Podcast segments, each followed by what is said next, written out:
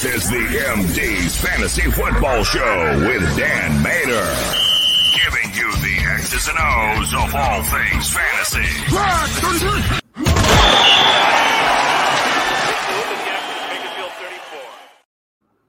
Let's talk about this matchup here between the Denver Broncos and the Las Vegas Raiders. Sean Payton's first head coaching game as the Denver Broncos, man. And they're going to be favored in this game at -4 points. The over-under, an unexciting, uneventful 44 over-under there. Not even a half point, just flat-out 44. Neither one of these teams are good against the spread. This is a game I'm going to stay away from. Are the Broncos the better team on paper? Abso-freaking-lutely. But the Raiders just have this knack of doing weird things in the beginning of the season where they play really tough against their divisional opponents. I'm going to kind of stay away from this game myself. Anybody have a response to that? No. Okay. So let's move on to these fantasy options, shall we? We don't know what Russell Wilson's going to be. He's certainly not going to be in your lineups week 1. His prop, though, 235.5 passing yards against a Raiders team that's terrible in the secondary. Over or under, Chris, on Russell Wilson, 235.5 passing yards? I'm going to go the under on this just because I think that this team's going to really rely on the running game versus the Raiders. The Raiders have a decent pass rush, at least have good players that can get a pass rush, but they still struggle against the run. This Raiders defense in general isn't very good. The linebacking core you can definitely exploit. So I think it's going to go the under. I think Russ is going to use his legs. I think there's some big plays. Without Jerry Judy, without some of the other receivers in his offense, I think you're going to see Denver be a little bit more conservative, a little bit more ball control. And I think the Raiders are going to try to do the same thing. So I don't think it's going to be, high flying, lots of passing yards in either one of these teams. Guess is asking, can you rate my team? We will rate your team on social media whenever you want. When you hit us up at BellyUpMDFF Show on X, please subscribe there, and we'll definitely rate your team when we have the chance at that point. Yeah, Chris, I'm with you. I think it's going to be a run-first team. I think Sean Payton is going to do everything he can to hide Russell Wilson, to get him off on the right foot, and I do think it's actually going to be the under. So I'm going to go ahead and throw a shekel on that. We're going to cash that ticket. Jimmy Garoppolo, we're not playing him either, especially as Denver Broncos and in general. He was always a mid-level fantasy prospect anyway. So let's talk Josh Jacobs, Chase, because this is a tough one, right? We finally got paid. He's going to be in the building. We know that much. I got him at RB9. ECR's at RB8. The only reason I'm a little bit lower is because the Broncos, they were pretty stingy against the running backs last year. 15th in rushing yards allowed, 8th in receiving yards allowed to the running back position. So I don't know if Josh Jacobs comes out and hits the ground running, but still an RB1 at the end of the day. What's your take on him? What do you feel about him going into the season with him finally back in the building late? Yep. No, this is what I said all along was your most likely scenario, most likely outcome in Las Vegas was that Josh Jacobs was on the field week 1, earning money. Yeah. That was the most likely scenario all along. We saw last season with the kind of usage they're willing to give him, what he can finally do with that. And yeah, I see no reason not to rate him as a mid to low RB1. Yep, as long as he's out there on the field, he's still getting the volume. Adam, there's no one else that will. Yeah, exactly.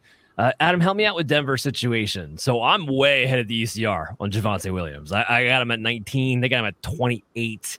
I know it's his first game back from ACL, but man, the Raiders, they're 11th most rushing yards to the running back. They were 26 in fantasy points allowed to the running back. It's just a great matchup.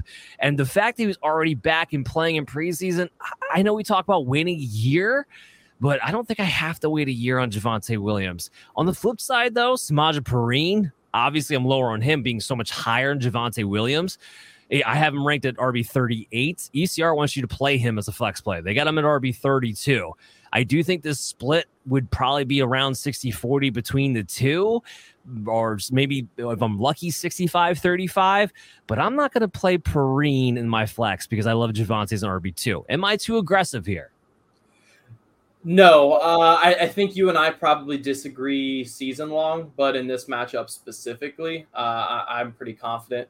To me, I think what this reminds me of is the situation we saw in Jacksonville last year, right, where James Robinson was really good initially coming off of the injury, and then you saw, once he got 60 carries under him, you really saw that injury start to show an effect. I would suspect similar when it comes to Javonte, but early on, yeah, I think he'll be fine. And this is a matchup against a Raiders defense where they should be running the hell out of the ball. So I'm all in, for this week. Yeah, I'm with you. Trey S., thanks for commenting in. If you want to get us to start a couple star sick questions, just fire away and we'll get to them as we go along here. Davante Adams is going to be my wide receiver 9. ECR has him at 10. Obviously, we're starting Davante Adams. Are we worried about Derek Carr to Jimmy Garoppolo? Because it seems like everybody kind of lowered their ranking on Davante Adams this year, Chris. And yet, I don't know if the quarterback situation is really that much of a downgrade. It's not. I'm totally confused by this whole notion that Derek Carr is this, gunslinger and he's pushing the ball down the field all the time. Without him, what can Davante Adams actually do? Davante Adams is good with no matter who the quarterback is, and he showed you that last year. He also showed you he's not a one-trick pony. He's not just a get down the field guy, a big play guy. He's Davante Adams who can dominate between the 20s in the red zone wherever you give him the ball. Jimmy G got downplayed a lot in San Francisco and wasn't asked to win a whole lot of games. But he's back with New England with Josh McDaniels in a system he's comfortable in. Josh McDaniels is comfortable with having a guy that he knows where he's going to use the ball. And I think you put those things together, Davante Adams is definitely the guy they want to get the ball to the most. Come out of a 14-touchdown season last year, I see no reason Davante Adams isn't going to continue to be a beast out there. Yeah, 100%. So the question from Trey S. is he's in a full-point PPR league. He's trying to decide he has to start one of his running backs that are either James Cook, Rashad White, or Javonte, and then he has to choose in the flex. I hope I'm reading this right. One flex, Hollywood, Sutton, or Brian Robinson. So I think is that 2? I don't know. The Javonte 2 thing is that thing is means the second question. All right, never mind. All right, so pick one, Chase. Pick one running back out of James Cook, Rashad White, or Javonte. I'm going to go with Javonte. Okay, I'm with you. Obviously, I have Javonte ranked higher than those guys. Adam, pick a receiver, Hollywood, Sutton, or Brian Robinson. Or, sorry, pick a flex. That is tough. Full PPR... Maybe Hollywood. Outside of that, Brian Robinson. So half point or standard Brian Robinson, full PPR, I might swing Hollywood. The correct answer you're looking for was Cortland Sutton, who we're about to talk about now, who I have at wide receiver. No, I'm just kidding with you. I would take Cortland Sutton. I have him at wide receiver 28. I know the ESR is a little bit lower on him. And I guess, Adam, you're a little bit lower on him. So I'll come back to you on this one. But the Raiders gave up the 10th most yards to the wide receivers last year. And we know this is a great matchup. And we know that Jerry Judy is going to be out. And Marvin Mims is still just a rookie, even though he'll be on the field with an opportunity. But I don't think he threatens the X receiver in Sean Payton's offense, which is Cortland Sutton, and always seems to benefit as a result to that. So where are you at on Sutton?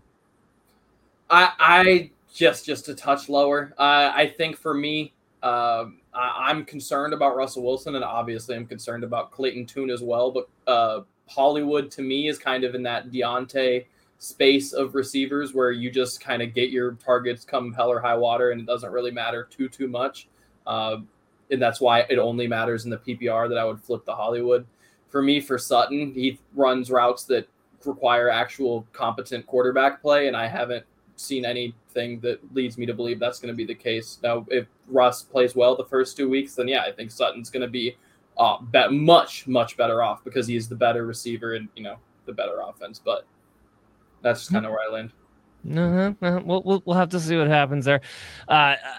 Let's Marvin Mims is going to get his opportunities. I want to see how he looks, and I think that's pretty much the stance you need to take on him with your redraft leagues in particular. We'll talk more about him as the season rolls on.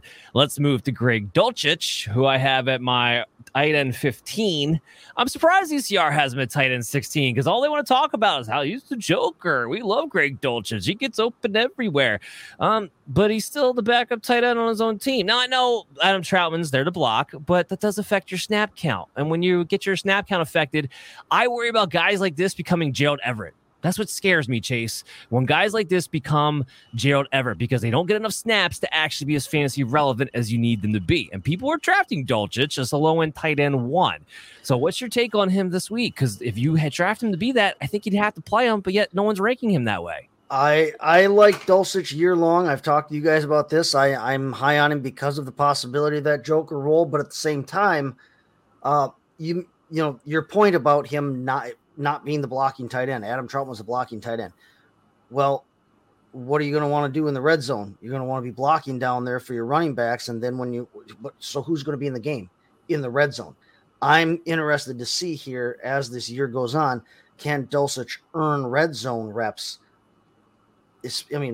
Whether or not they're passing, can he earn enough red zone reps and enough red zone snaps to be targeted down there to be anything more than that between the 20s guy that doesn't get as many scoring opportunities as he maybe should?